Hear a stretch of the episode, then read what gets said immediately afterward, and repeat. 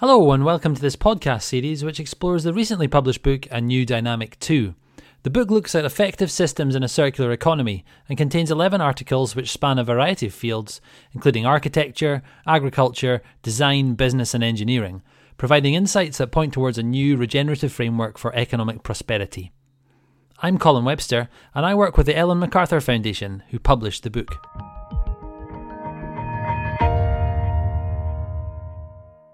Remanufacturing allows us to use products components again at high quality while reducing energy demand by, in some cases, 80%.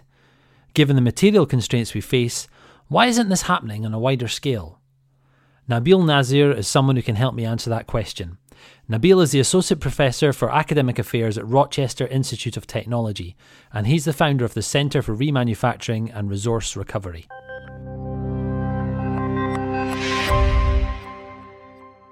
Thanks for joining me, Nabil. We'll start with a simple opening question then. For those who are new to remanufacturing, what is it? Can you define it for us? Uh, well, remanufacturing um, simply is a, a, process by which uh, we bring a product back from the use uh, phase and um, and through industrial processes uh, in a factory setting, uh, we disassemble the product to the component level uh, we test and inspect every single component. The ones that, that have uh, degraded to a point where it cannot be cannot meet the specification again, we recycle those parts. The ones that through uh, very sophisticated industrial processes we can bring back to meet the same specification as new, we put back into the line to make a brand new remanufactured product that consists of some new and some remanufactured component uh, but the bottom line here is that we uh, we don't compromise on quality. The product that's at the end of the line meet the same uh, condition, the same specification as a brand uh, new product, from operational to to uh, quality to performance. so in reality, I think what's happening today is that we have done a lot of uh, we, we have seen a lot of advancement over the years. Uh, we make product that lasts a long time, uh, product are very durable. However, the life cycle of this product is, is, shrinking more and more because of the, the significant advancement in technology that we have been making for a long time.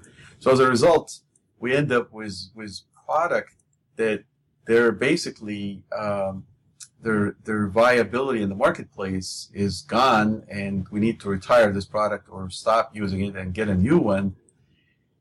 However, the, the components that make up this product are still extremely valuable that can be reused again. So we, in remanufacturing, we take the product, we take all of those valuable components and puts them back into making a remanufactured product that may meet the same specification as new and we upgrade it and we update the product to meet today's standards. So in a way, we provide the consumer with a product that meet their demand without any compromise and meet today's technology needs. And, and also we lower significantly the environmental burden of this product. So we, in many cases and case studies that we have conducted, uh, we use 20% of the energy that a brand new product would use.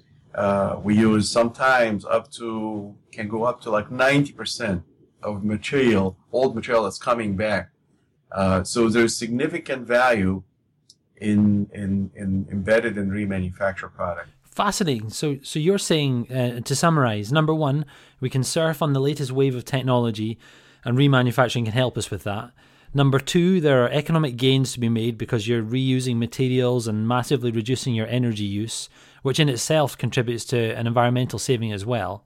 With with those benefits in place, why isn't remanufacturing more commonplace?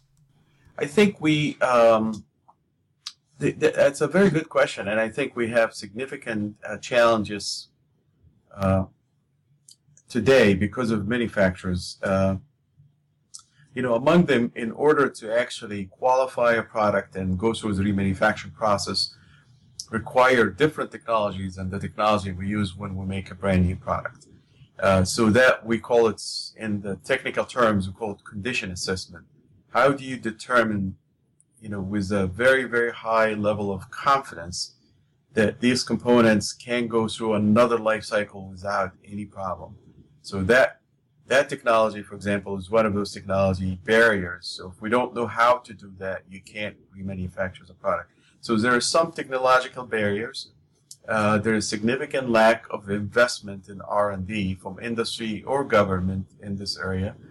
Uh, there is uh, there is a huge obstacle uh, related to uh, perception of remanufactured product. A lot of people, and even in, in many of the advanced industrialized countries, uh, remanufactured doesn't sell very well because people perceive it as not new. And, and in reality, if you take a look into um, uh, many of the sophisticated remanufacturing remanufactured product, you would see that there is really no compromise in quality or the life cycle of the product.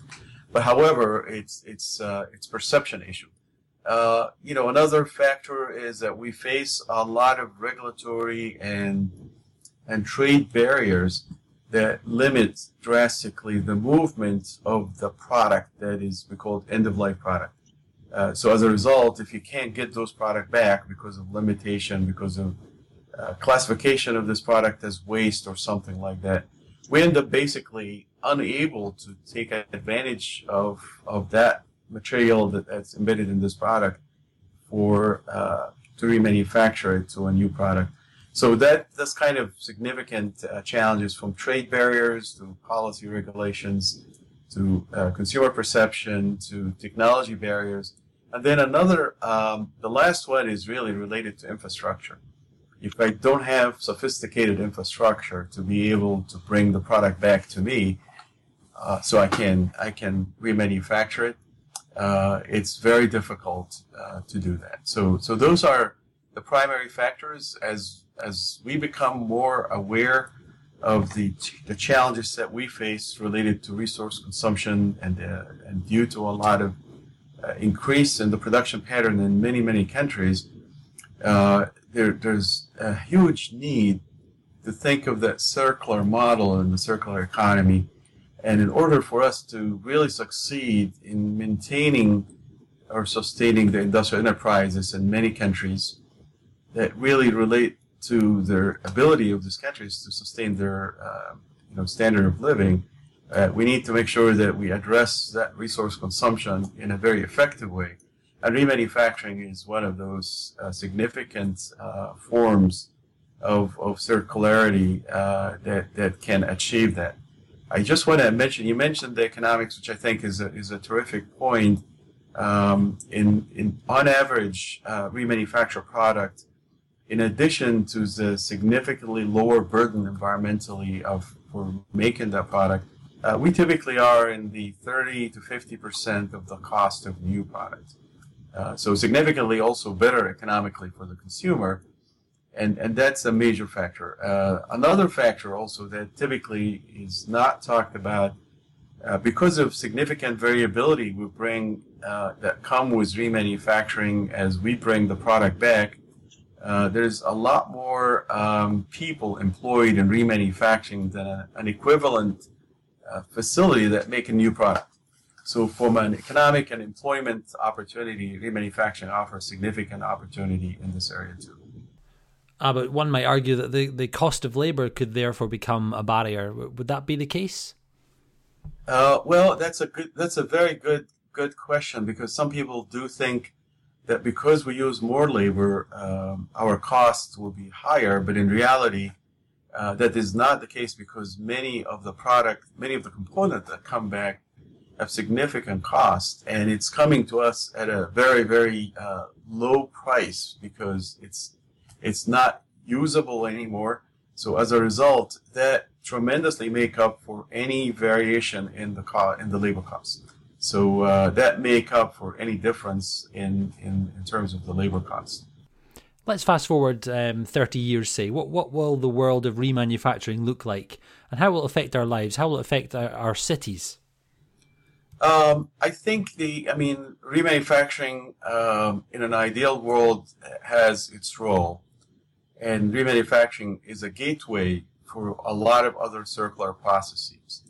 Remanufacturing uh, is a fantastic way of building infrastructure that bring the product back without any subsidies because there's economic value to be gained. So uh, from a from a policy point of view, from an economy point of view, uh, it's a very attractive way of actually um, bringing the product back and responsibly deal with that and deal with the resources embedded in this product.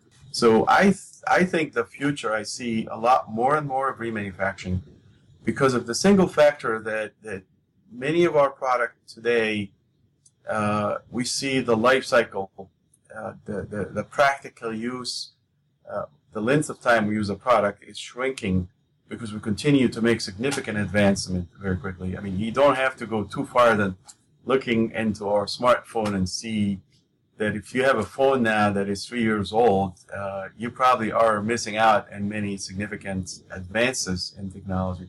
But many of those gadgets, for example, would probably function for 10 years if, if, if you maintain it properly. So as a result, if we can find a way to actually take advantage of those valuable components and we can design the product for that potential remanufacturing uh, down the road, um, you know, there's significant opportunity for cities to create, um, you know, remanufacturing site, collection site. Uh, all of those are source of employment and economic benefit uh, because remanufacturing typically happens closer to the point of use.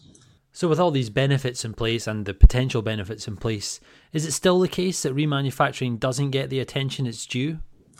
Well, uh, the you know, I remember years ago uh, giving presentation, and I always I, I always started with uh, slides that had the title "What is remanufacturing?" I can tell you that we don't need to do that today. So, uh, you know, thanks to a lot of work that happened over the years, and thanks to the Ellen MacArthur Foundation, was a lot of uh, really terrific publication uh, shedding more light on what remanufacturing is, what it is role in an industrial development and resource efficiency uh, I think we have a lot a lot more visibility than we had we ever had before, and I think a lot of people start realizing uh, the value of remanufacturing, and and we've seen a lot of industry sectors uh, involved in remanufacturing today versus what we had many years ago. So definitely huge huge advancement in this area. However, I would say there's still a lot of uh, lack of awareness from the consumer side, from government side, uh, related trade and policy, and, and also from the science and, and technology communities. Uh, we still have a lot of work to do. And I think that, uh, you know, um, that journey uh, is not going to end soon because I think we have, we, we need to make a lot more progress in this area. Nabil, it's been a real pleasure to hear from you today. You're welcome. You're welcome. Bye.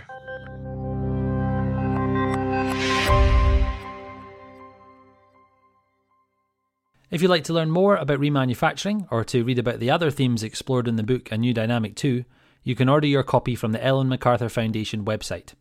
In addition, you can join me in speaking to more contributors to the book by looking out for the other podcasts in this series. So until next time, it's goodbye for now.